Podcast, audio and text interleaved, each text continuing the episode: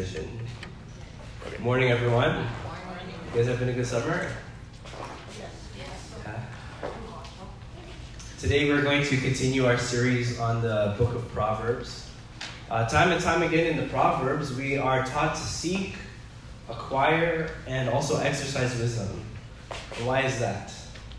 That's because we lack it, right? We lack it. So Mike said, "Amen." We um, we're told to seek it because we don't have it. Um, as sinful people, our influences in life are not great. Uh, between our upbringings, the, the ways of the world, the media, our own flesh, uh, we have a tendency to make terrible decisions, right? Sometimes have uh, terrible consequences. However, this is why the gospel is absolutely critical. Not only does the good news save us from our sins, but it also helps us to live in a way that pleases God, not by only keeping His commandments, but by also living wisely, right? After we're made alive by the Holy Spirit, the Word of God teaches us that we clearly, sorry, that we receive clarity about our sin against God. And by the Holy Spirit, we are humbled and brought into submission to a holy God. And with this humility, the Holy Spirit also enables us to believe and embrace the work of Jesus. And so from that day on, the regenerated Christian has the ability to fear God. To fear God means to consider His power, His majesty, His beauty, His holiness, and then to worship Him, to be put in our place and to worship Him. To be Christian means that we are people who realize that we don't actually know it all, that we need help from God, right? Not just with our salvation, but with all of the daily decisions and all of the ways that this world requires us to live, right? There's just so much that we have to process. There's so many decisions we have to make. Um, I can't even do the math about how many decisions a person makes in a day. But if, you know, there's thousands of choices that we have to make. And usually when people are tired, they're usually tired because they've had to make hundreds and hundreds and hundreds of decisions. They call it decision fatigue, right? that is a real type of fatigue that most of us face. And so then and only then can we be people who live wisely when we fear God. It's the fear of God that leads us to pray for wisdom. It's the fear of God that leads us to search His Word for insight. And it's the fear of God that, uh, that forces us to ask experienced people to give us counsel.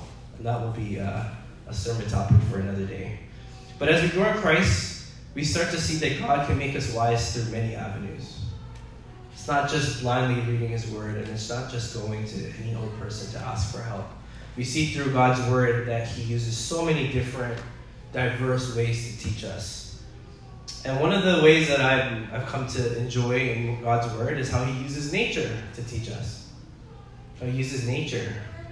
For example, in Matthew 6 26, Jesus says this about the birds of the air. Says, they neither sow nor reap nor gather into barns, and yet our heavenly Father feeds them. Are you not more of more value than them? Right? So he uses the life of a bird to teach us, right? Then you go down two verses later in Matthew uh, 6, and this is what Jesus says about flowers. He says, How they grow. They neither toil nor spin, yet I tell you, even Solomon in his, all his glory was not arrayed like one of these. Job 12, uh, verses 7 to 10, this is what he says about nature. He says, But ask, ask the beasts, and they will teach you, the birds of the heavens, and they will tell you, or the bushes of the earth, and they will teach you, and the fish of the sea will declare to you. Who among all these does not know that the hand of the Lord has done this? In his hand is the life of every living thing and the breath of all mankind. So when you look at everything in nature, Romans 1 says that we are, are without excuse because he has made himself clearly known through nature, whether it's our intricate bodies or our solar system or the climate or microbiological systems. There's just so much in this world that if we even focus on it for 30 seconds, if we even start to wrap our heads around what is going on, we realize that there is a creator, that there is a designer, right? Mm-hmm. That's why he gave us those things not to enjoy them apart from Him, but to taste and see what that the Lord is good, right? That's the purpose of the gifts that He gives us in this world.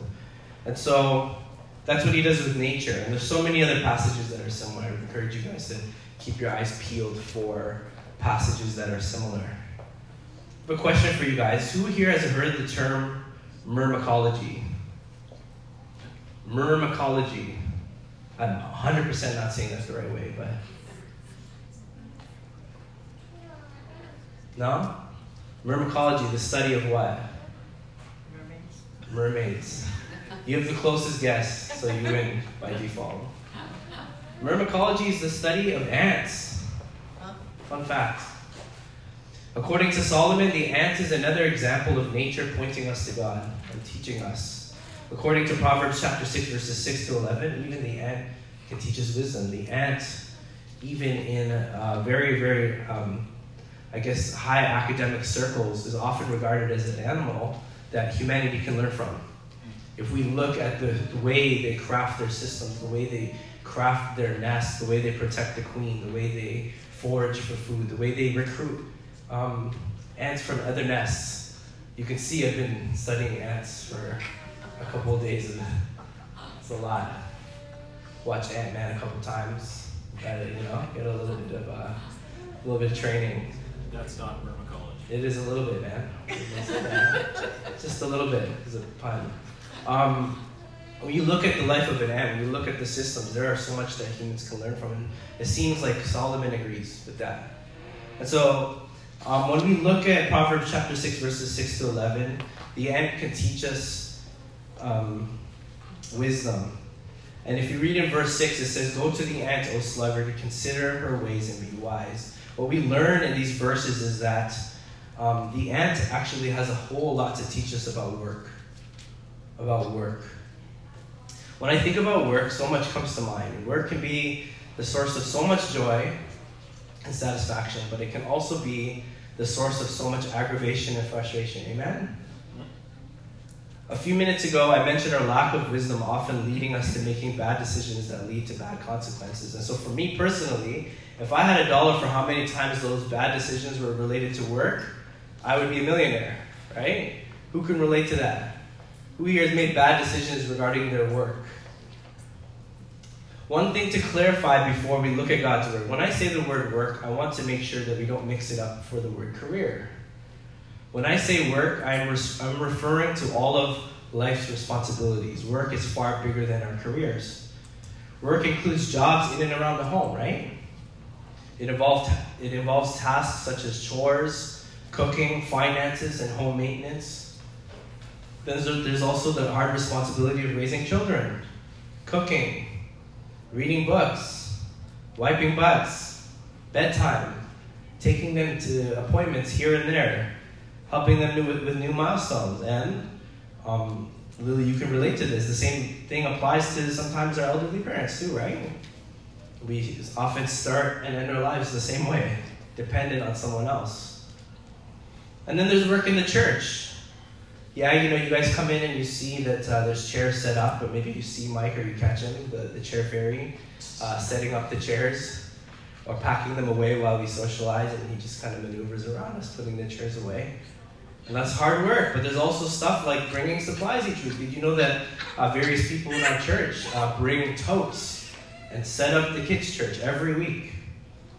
Bring things from their home that they have to bring, that, that we have to have. There's um, writing the sermon. That's probably that's an obvious one, right? But then there's also recording, recording and editing the sermon. There's kids' church, finances, leading praise and worship. Then there's also the other days of the week: hospitality, prayer, evangelism, generosity. There is a lot of work involved in being a Christian, right? And then there's school. Cora's not here. I think she's the only one. Was that who's who's who's actual student or was just a student? But you know, going to class, studying, writing exams, projects, labs, group assignments. Those are often really challenging things, right? In life, there's so much work to do. Amen. And I know some of you right now are going through your lists, just filing through the things that you got to do when you get done. Some of us have to go to work after this. Um, some of us are looking for work. Some of us are stressed out from work. Some of you guys didn't sleep this weekend because your work is so stressful. Some of you are struggling to find satisfaction in your work. Um, some of you have had to move for work, right? Work is such a heavy part of our lives. And so I think um, that it's absolutely critical that we have a biblical view of work, right? is absolutely critical that we understand. And so let's look at the ant, study myrmecology for the next little while, and learn some things about the ant. There's four things, but first I'm going to read the passage Proverbs 6, verses 6 to 11. Get there in your Bibles. Proverbs 6, verses 6 to 11.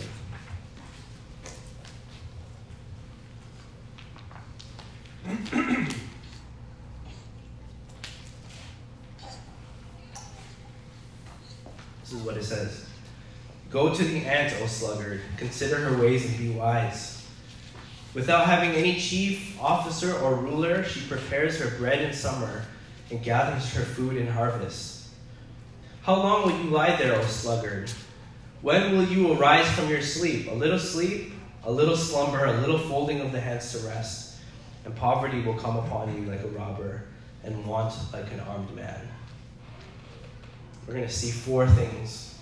I know it's like two verses, but there's actually four things that we can see in this passage. If you blink, you'll miss it. So let's uh, let's open in prayer, and then we'll see what God's word has for us. Holy Spirit, teach us because we are not wise, and we need you to educate us and to guide us and to strengthen us, to convict us and to be with us. And so we trust you to do that really important job that we can't do for ourselves. Thank you, Jesus. In your name we pray.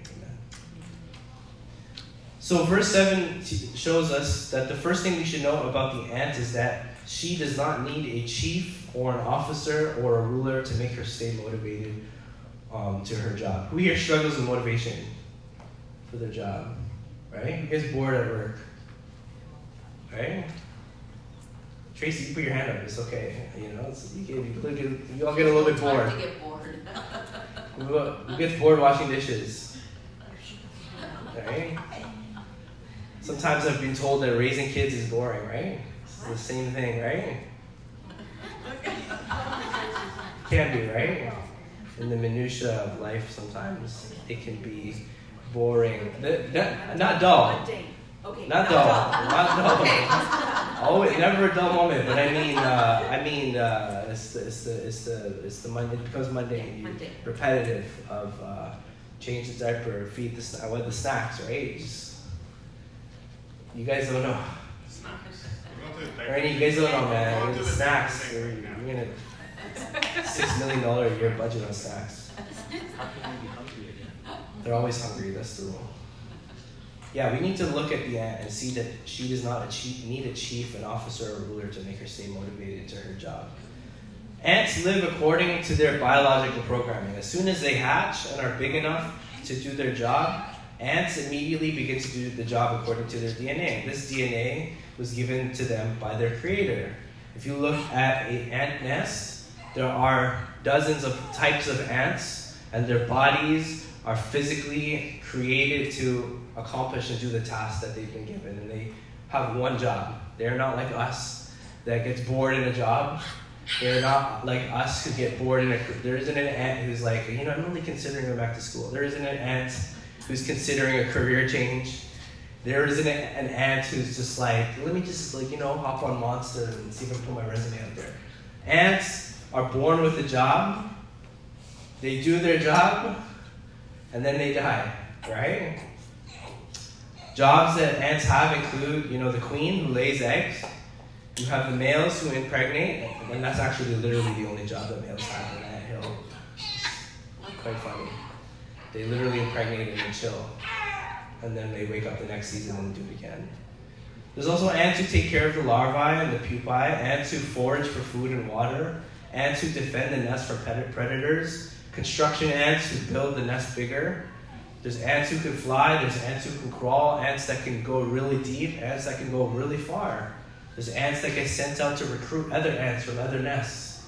There's ants who, when they spot uh, a corpse of an ant from their from their colony, um, communicate with each other so that they can get the body out of there. Right?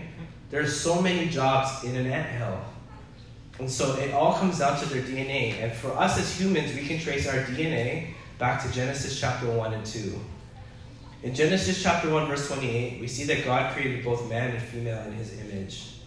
And then in verse 29, we notice a few things. The verse, the first thing we see in verse 29 is that God blessed them. God blessed them because they were in union with Him. They were in union with each other. Things were right with God. They were with God. God was with them. They were blessed, and they were blessed in their work. And out of this blessing, God gave, gave them work to do. God commanded them to tend to the garden, to name the animals, to be fruitful and to multiply and fill the earth. He also commanded Adam and Eve to subdue the earth and to have dominion over the earth. God created the earth perfectly, and yet there was so much to discover, so many resources to harness, so many places to see, so many things to innovate, so many things to create, so many places to go, so many rivers to name and mountains to spot, so much of the world to experience. God did not give humans a pre experienced earth. He gave us a good earth, and then He said, Go out, be fruitful, multiply, fill it, enjoy it, find out stuff about it. You know, celebrate it. You find a gold mine, celebrate. You know, when you strike oil, celebrate it. You know, discover and enjoy the fruit that is out there, the thousands of fruit that they probably they couldn't even get through the fruit, right? Meanwhile, I'm out here buying only apples and bananas because that's all we can afford. And Adam and Eve are out there; they could try, probably try fruit, fruit of the hour club, right? Every hour, they, they had so much earth to enjoy and cultivate. They were gardeners, right? They were told to garden and tend to the garden, to um, enjoy it. The reason why Adam and Eve is given jobs is because they are made in God's image. And the scriptures show us that from the beginning, apart from very existing, the first thing that we see that God does is He works, right? And so it is for Adam and Eve. They are workers. Out of their union with God, Adam and Eve were born to be copycats of God, working just like God did in Genesis 1. And the same thing can be said about us as His image bearers even here today. We work because He works, right? We are workers because He is a worker. However, in Genesis 3, we see that Adam and Eve introduced uh, sin into the world. And they did that by eating from the forbidden tree. And when they did that, Adam and Eve severed their blessing with God. And the result of this is several curses that we can see in Scripture. But one of the curses I want to focus on is, is found in Genesis 3, verses 17 to 19. I'll just read it for you. It says, Cursed is the ground because of you. In pain you shall eat of it all the days of your life. Thorns and thistles it shall bring forth for you, and you shall eat the plants of the field. By the sweat of your face you shall eat bread till you return to the ground. Isn't that depressing? Because of Adam's sin, work is now painful and hard. Instead of the lush trees that bore fruit of all kinds, thorns and thistles are now things that Adam and we have to deal with. And it goes on to say, You shall eat the plants of the what? The plants of the field. And it's important that we notice that he is not referring to the garden anymore. They are the plants of the field. Because the garden represented union with God, right? The garden was a representation of God's perfection and provision. Adam and Eve had their mission to cultivate the earth to be fruitful, and in return, God's garden would provide food of all types for their sustenance, shade on sunny days, and so on and so forth, fresh water to drink, no thorns, no thistles, no labor, no sweat, just joyful, satisfying work. Yet in the field, we have a different story. In the field, there are thorns and thistles, hard work, sweat, injuries, boulders, tree roots that make digging tough, pests. You guys remember on what's on Signal? I sent you guys a picture of a plant that had it was infest, infested. That was one piece of kale that I pulled out from my garden.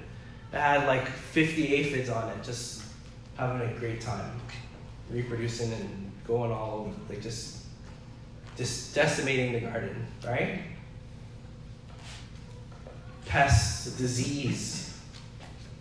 In fact, just reading Genesis 3 makes my mouth pasty because all I can imagine is the hard and dry earth that required backbreaking cultivation to till, right? Can you picture it? Dry and hard, did great distances to walk in the hot sun, right?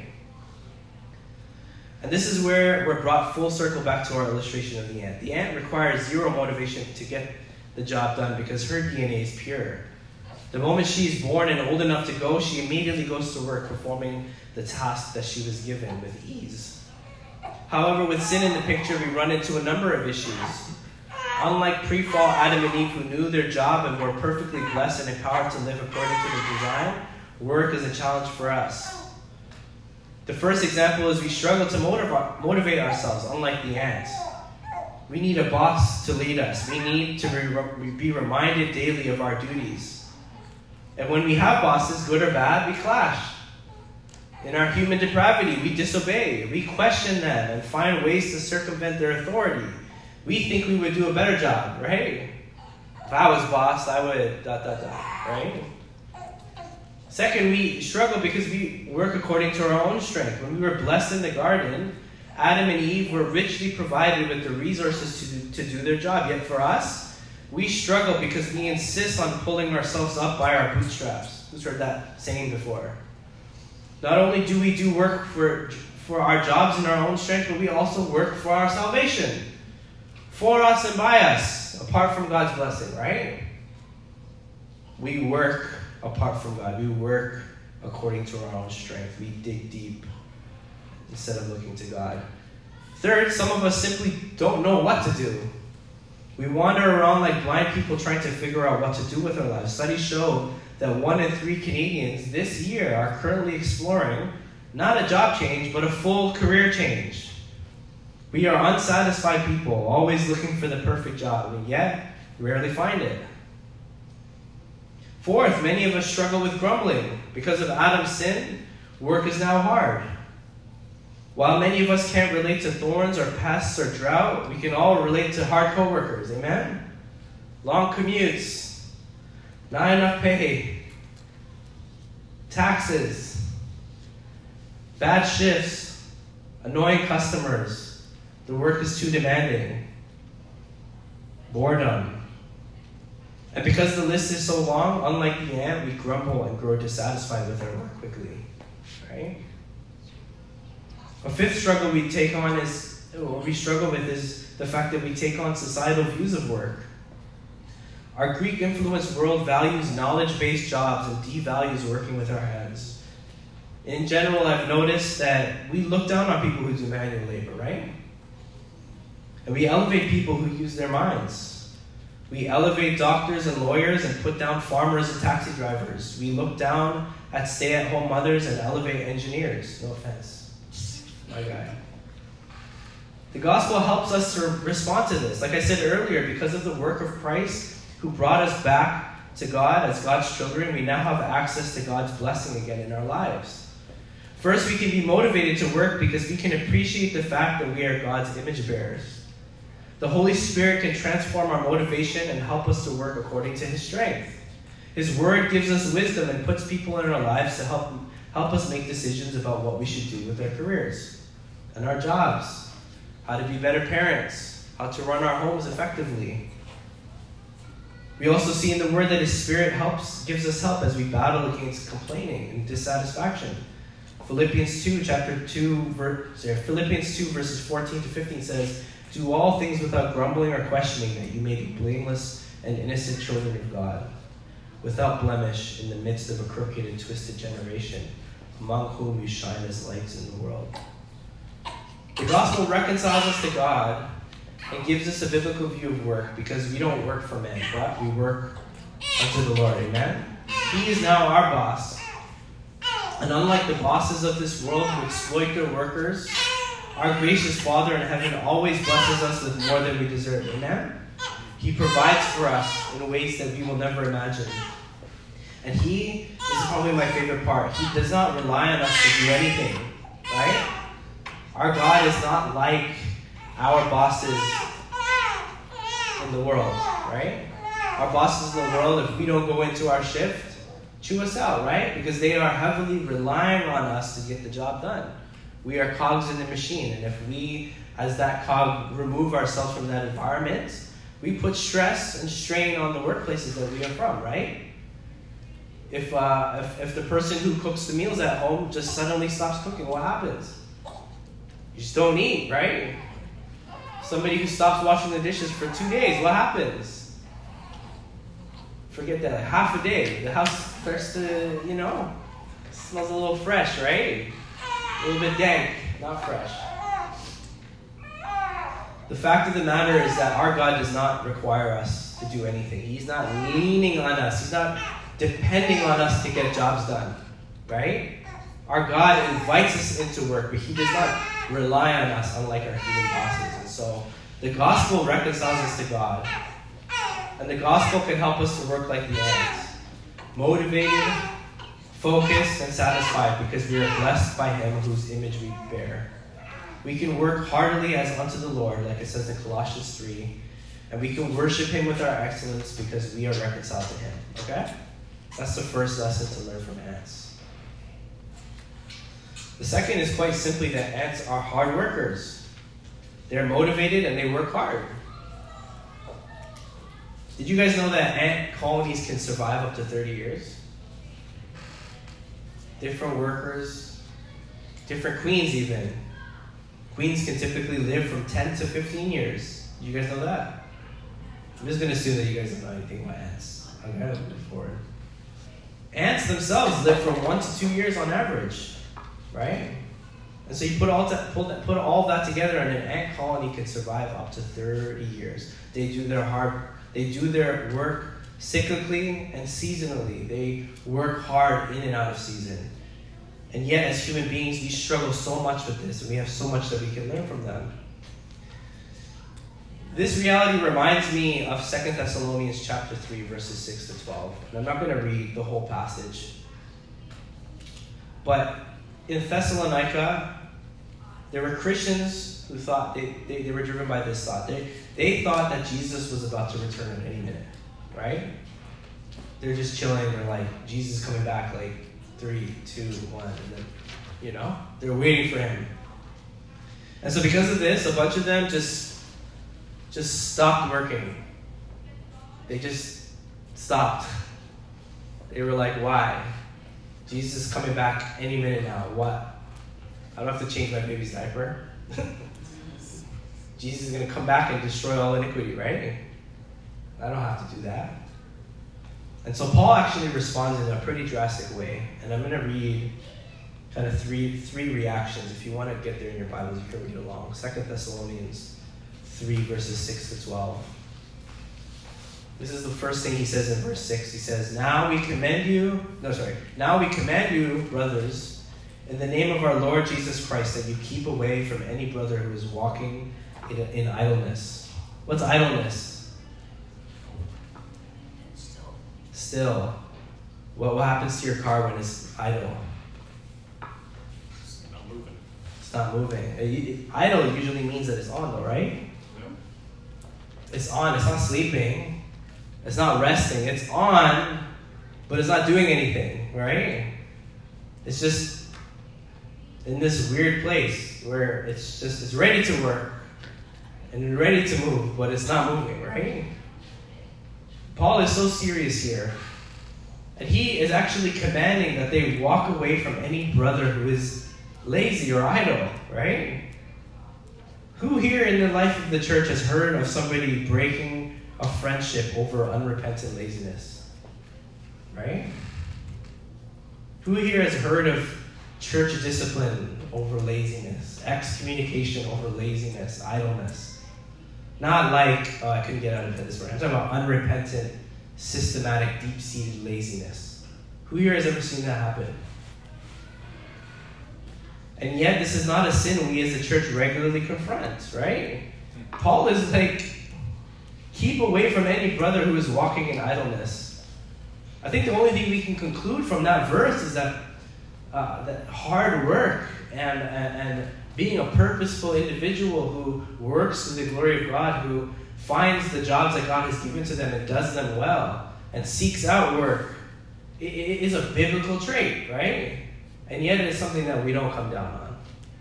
We got to learn from the end. We have to work hard in and out of season, right? That's verse 6. Verse 10 says this For even when we were with you, we would give you this command if anyone is not willing to work, let him not eat. Who, who, who heard that verse growing up? Yeah.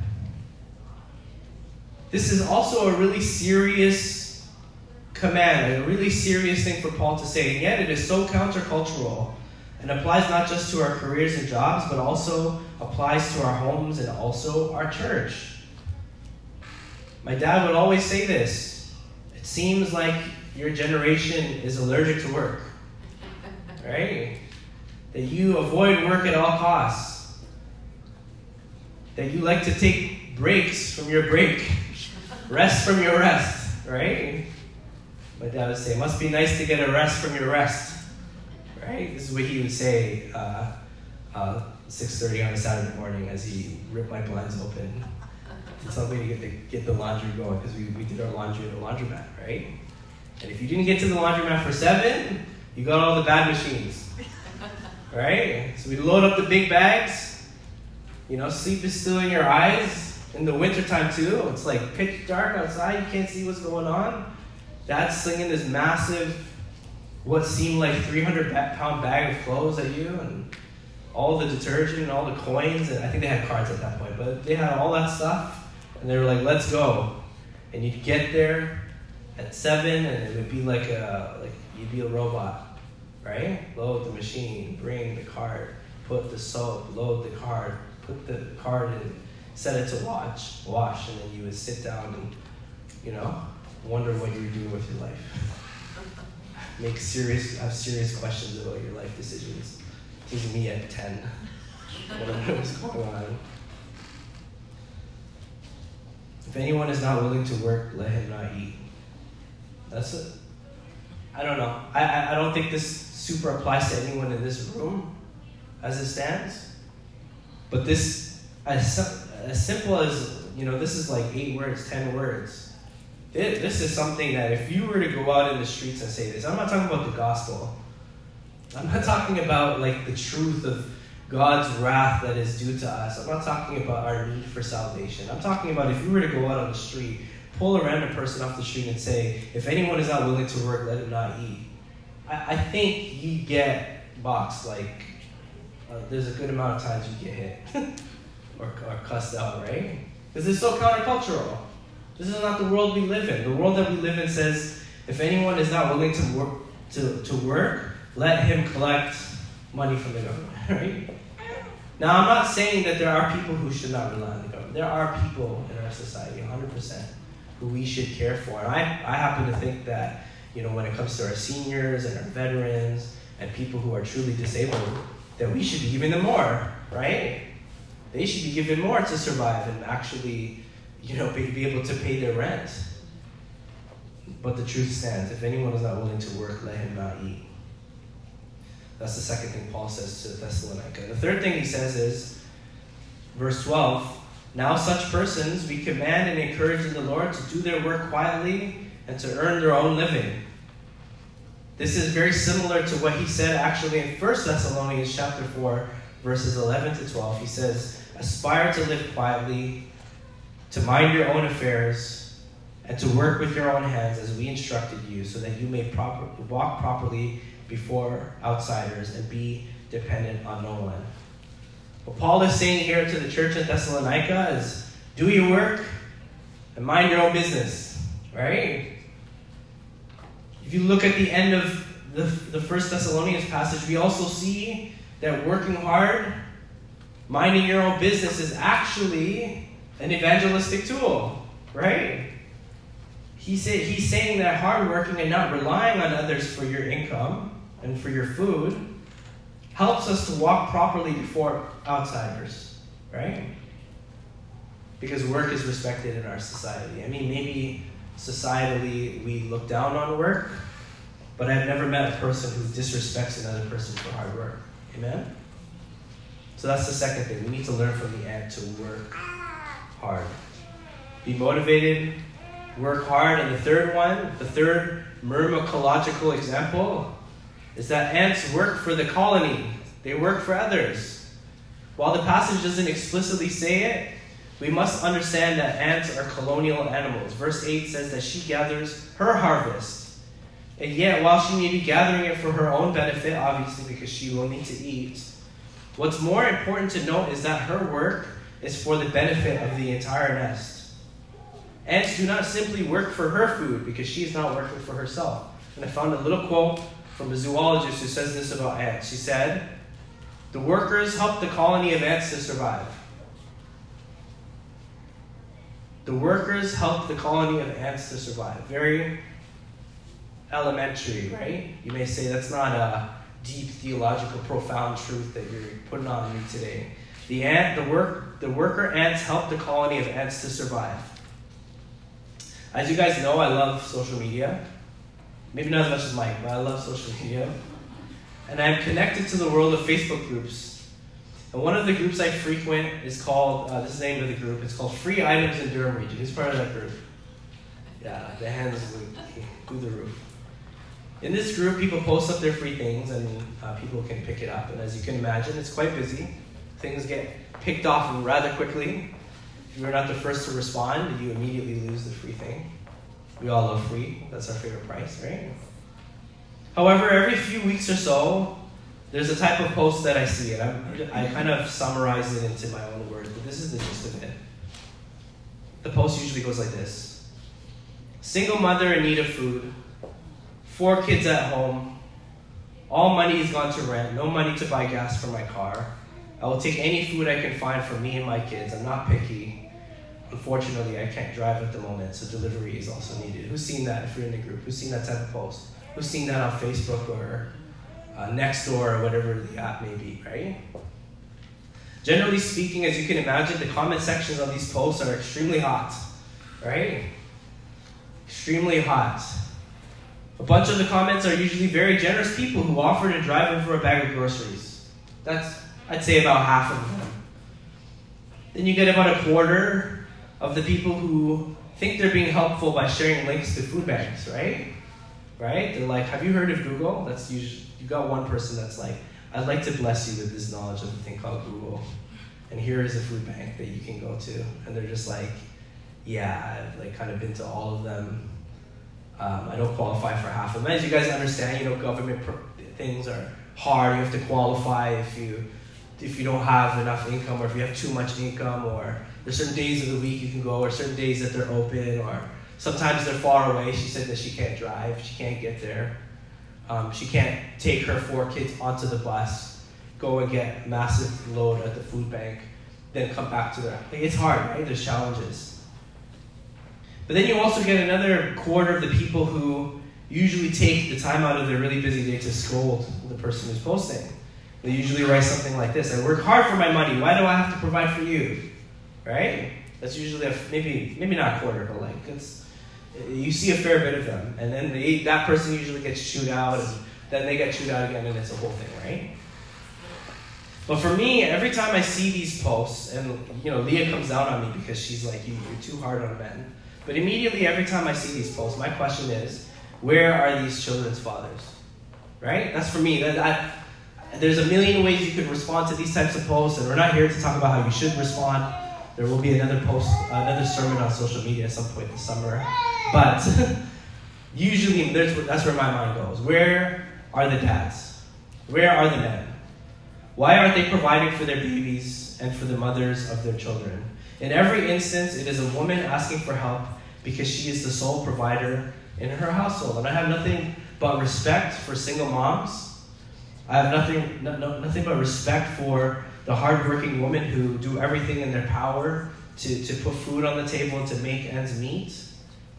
But for me, my, my mind goes out to the men. Where are they? You know, four kids, three kids. Where are the fathers? We have to see that the ant works for her colony. In her mind, the survival of her nest and colony are the only things that matter. Yet, due to sin as well as our culture, we have done so much damage regarding work that it makes so makes it so hard for us to work to view work unselfishly. Apart from the skyrocketing cost of food and gas and paper clips and straws and notepads and uranium, just about everything has gone up in price, right? Every single thing. It is our attitudes and hearts towards uh, and hearts toward work that has made it hard for us.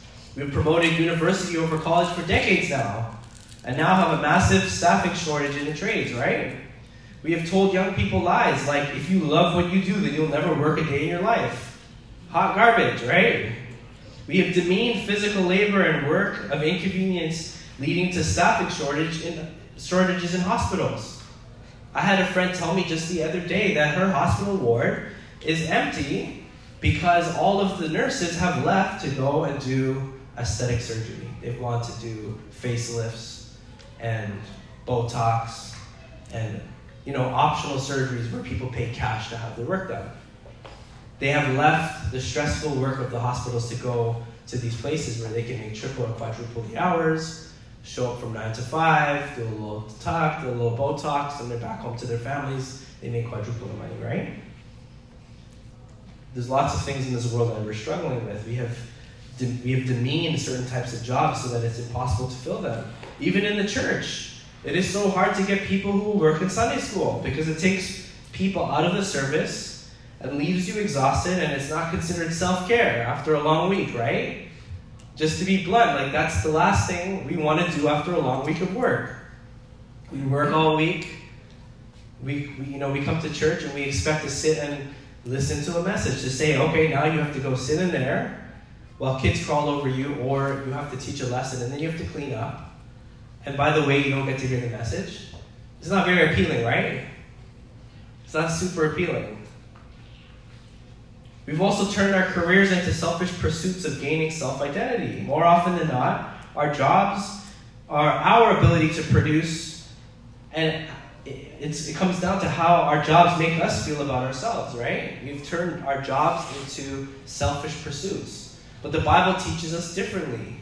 While we obviously benefit from our work, our jobs are also about other people too, right?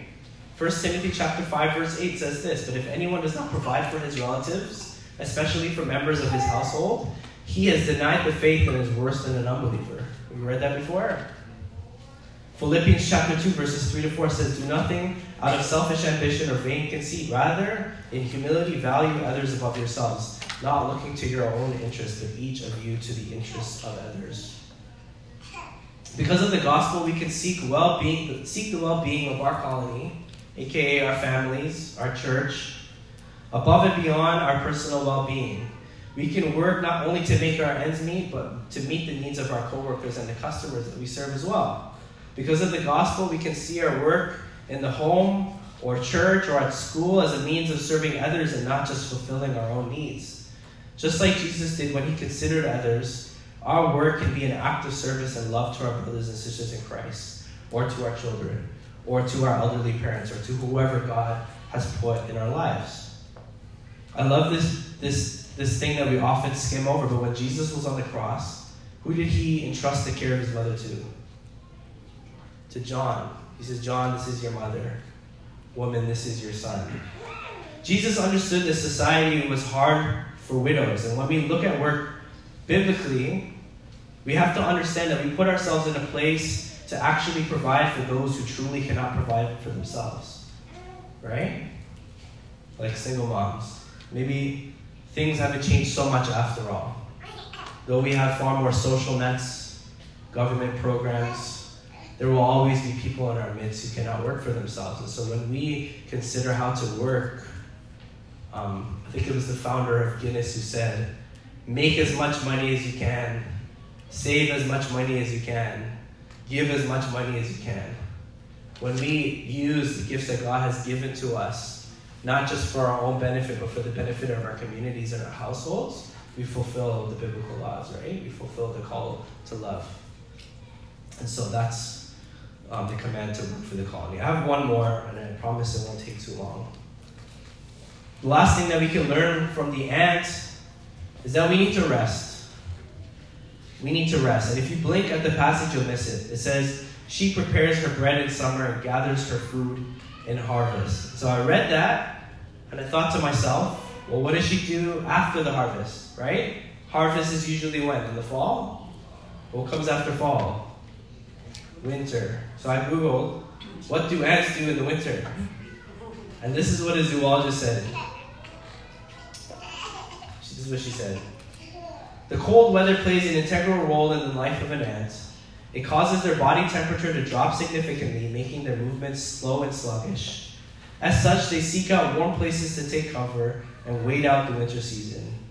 You can find them hiding in deep soil, under rocks, or beneath the bark of trees. To maintain body heat and keep themselves alive, they huddle together to protect the queen, closing off their nest with soil and sand until springtime. As soon as the warm weather approaches, ants gain their strength back, open up the entrance of their nest, and they begin their journey once again to work. All those um, mentions of hiding in deep soil, this, that sounds good, right? For the people who are tired, right? Yeah, a little hibernation nap after this, maybe. Unlike ants and bears and other animals, we do not hibernate in the winter. But my point here is that there is a time and place to cease from working. The first and most important reason why we rest is because this is how God modeled, for, modeled it for us in Genesis chapter 2, verses 1 to 3. On the seventh day, God rested. And if we fast forward to Mark chapter 2, verse 27, this is what Jesus says about Sabbath rest. He says this The Sabbath was made for man, not man for the Sabbath. Church, we do not rest because it fulfills God's law.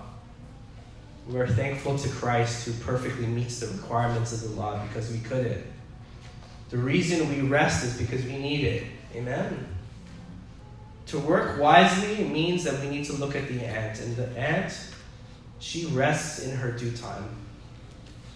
As human beings, we are called to work hard like the ant, for ourselves and for others, motivated because we are blessed by God. But then, when we are tired, when our work is done, we rest.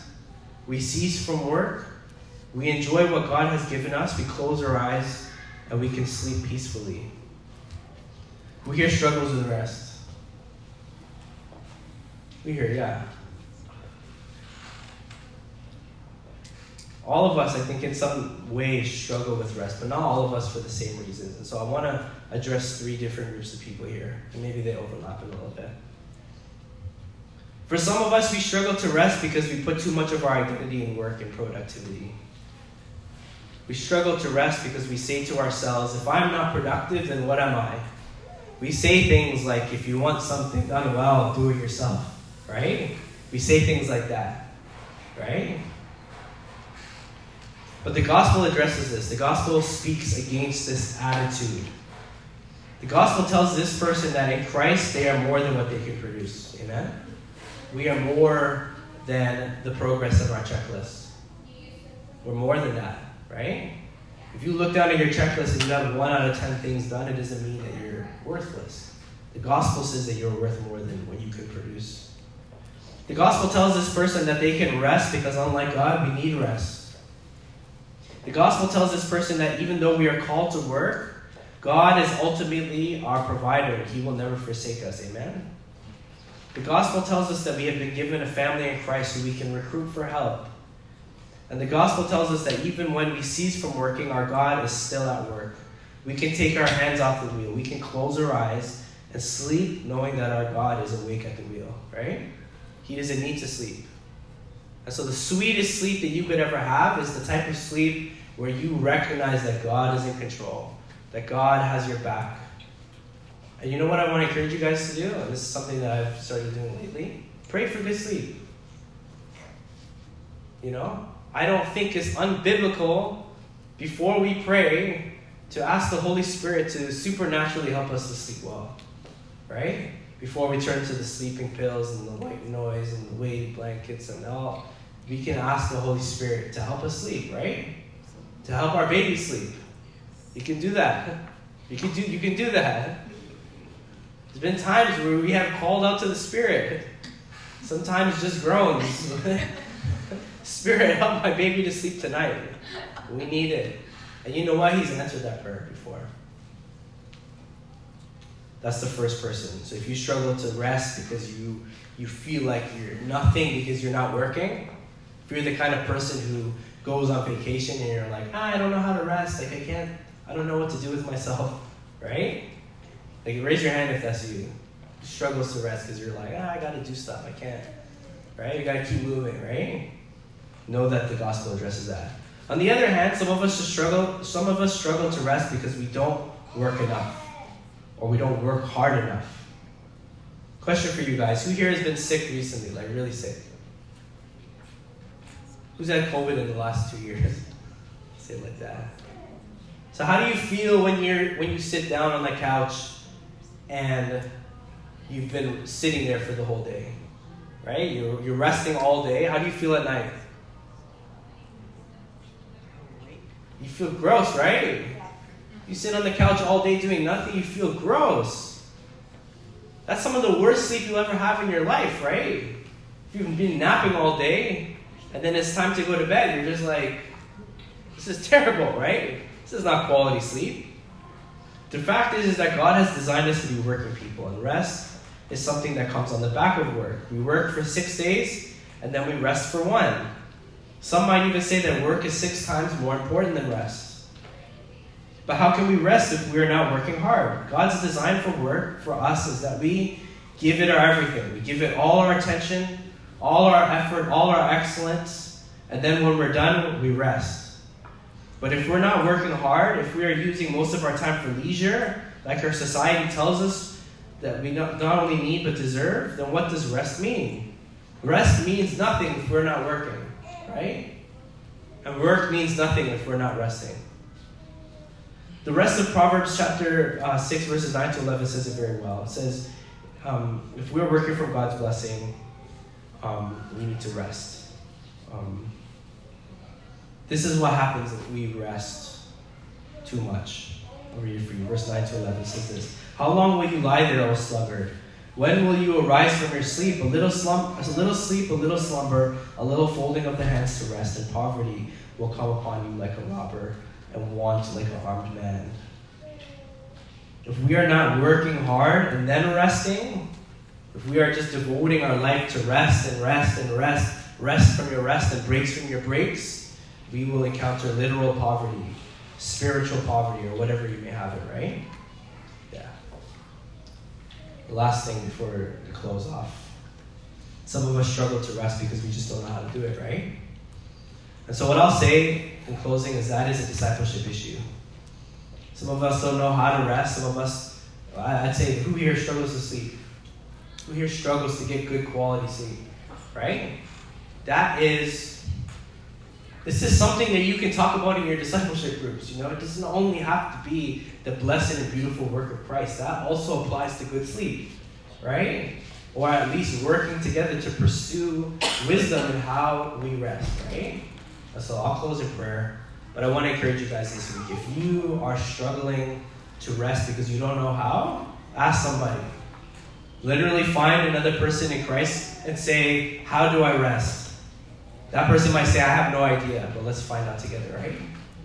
Cool, let's pray.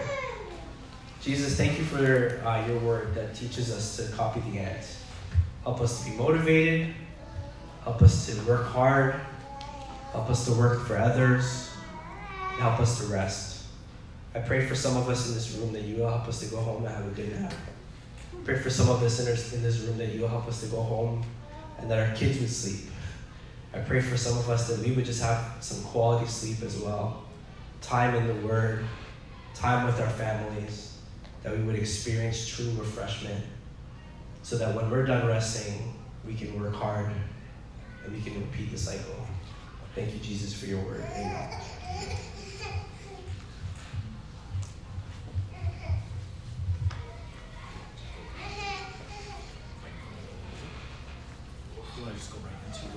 Yeah.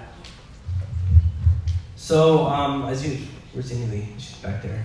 Um, as, as they posted in their in the chat, this is actually their last Sunday with us. Um, can you can you just give a quick update on where you guys are at for those who don't know? Where did you move to? What are you doing? No. What's that? Uh, we moved to Trenton. To do what? Big old city. Uh, uh, to I don't know, to live. Uh, I don't know. That boy some coffee, man. There's a big thing of coffee yeah. in the back there. We're done. We're done. We're done. Uh, so today we're going to celebrate Ernie and Amy. We just want to say you guys we love you and we wish you well. Um, we know that uh, moving is hard. We know that work is hard. We know that family is hard. But we'll also say that it's all rewarding too. And we know that you're going to you're going to be um, salt and light in the community that God's placed you in. And so stick around. We have um, apple crisp. We have donuts from Skylight Donuts. We have coffee. We have water. I know that the time is short. Was that? Yeah, and then we're gonna pray for them. You wanna do that now? You guys come up. We're gonna pray for you guys.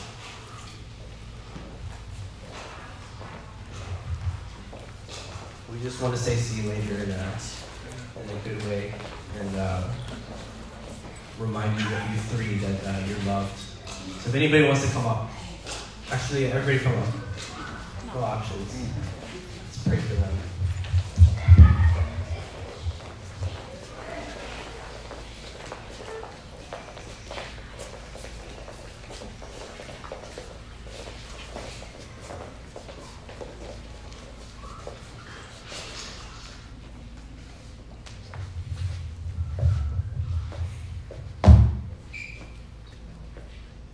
Father, we just want to commit Bernie and Amy Lee and little Merida to you. And uh, as they move forward into this new phase that you have led them to, Father, we just pray that you would lead them, that you would give them wisdom as they make decisions, that you would provide for them because you are faithful and you always have. And we know that you will continue to do so.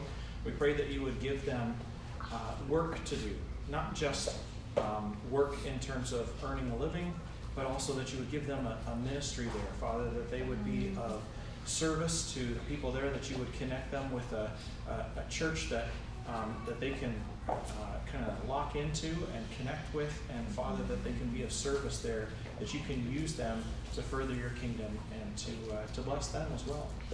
And so, Father, we just uh, pray that you be with them. Let them know that they are always welcome here, that they are loved by us, and uh, we will miss them greatly, um, but we wish them all the best. Give you thanks, Lord Jesus, in your precious name. Amen. Thanks. All right, donuts. Are you making an announcement? Say Spider Man. Spider Man. How are you?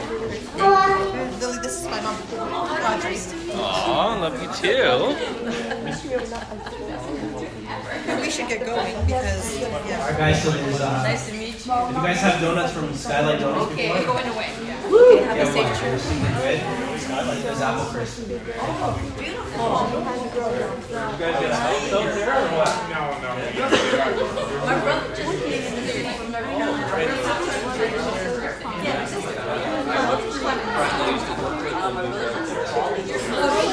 She wasn't wrong.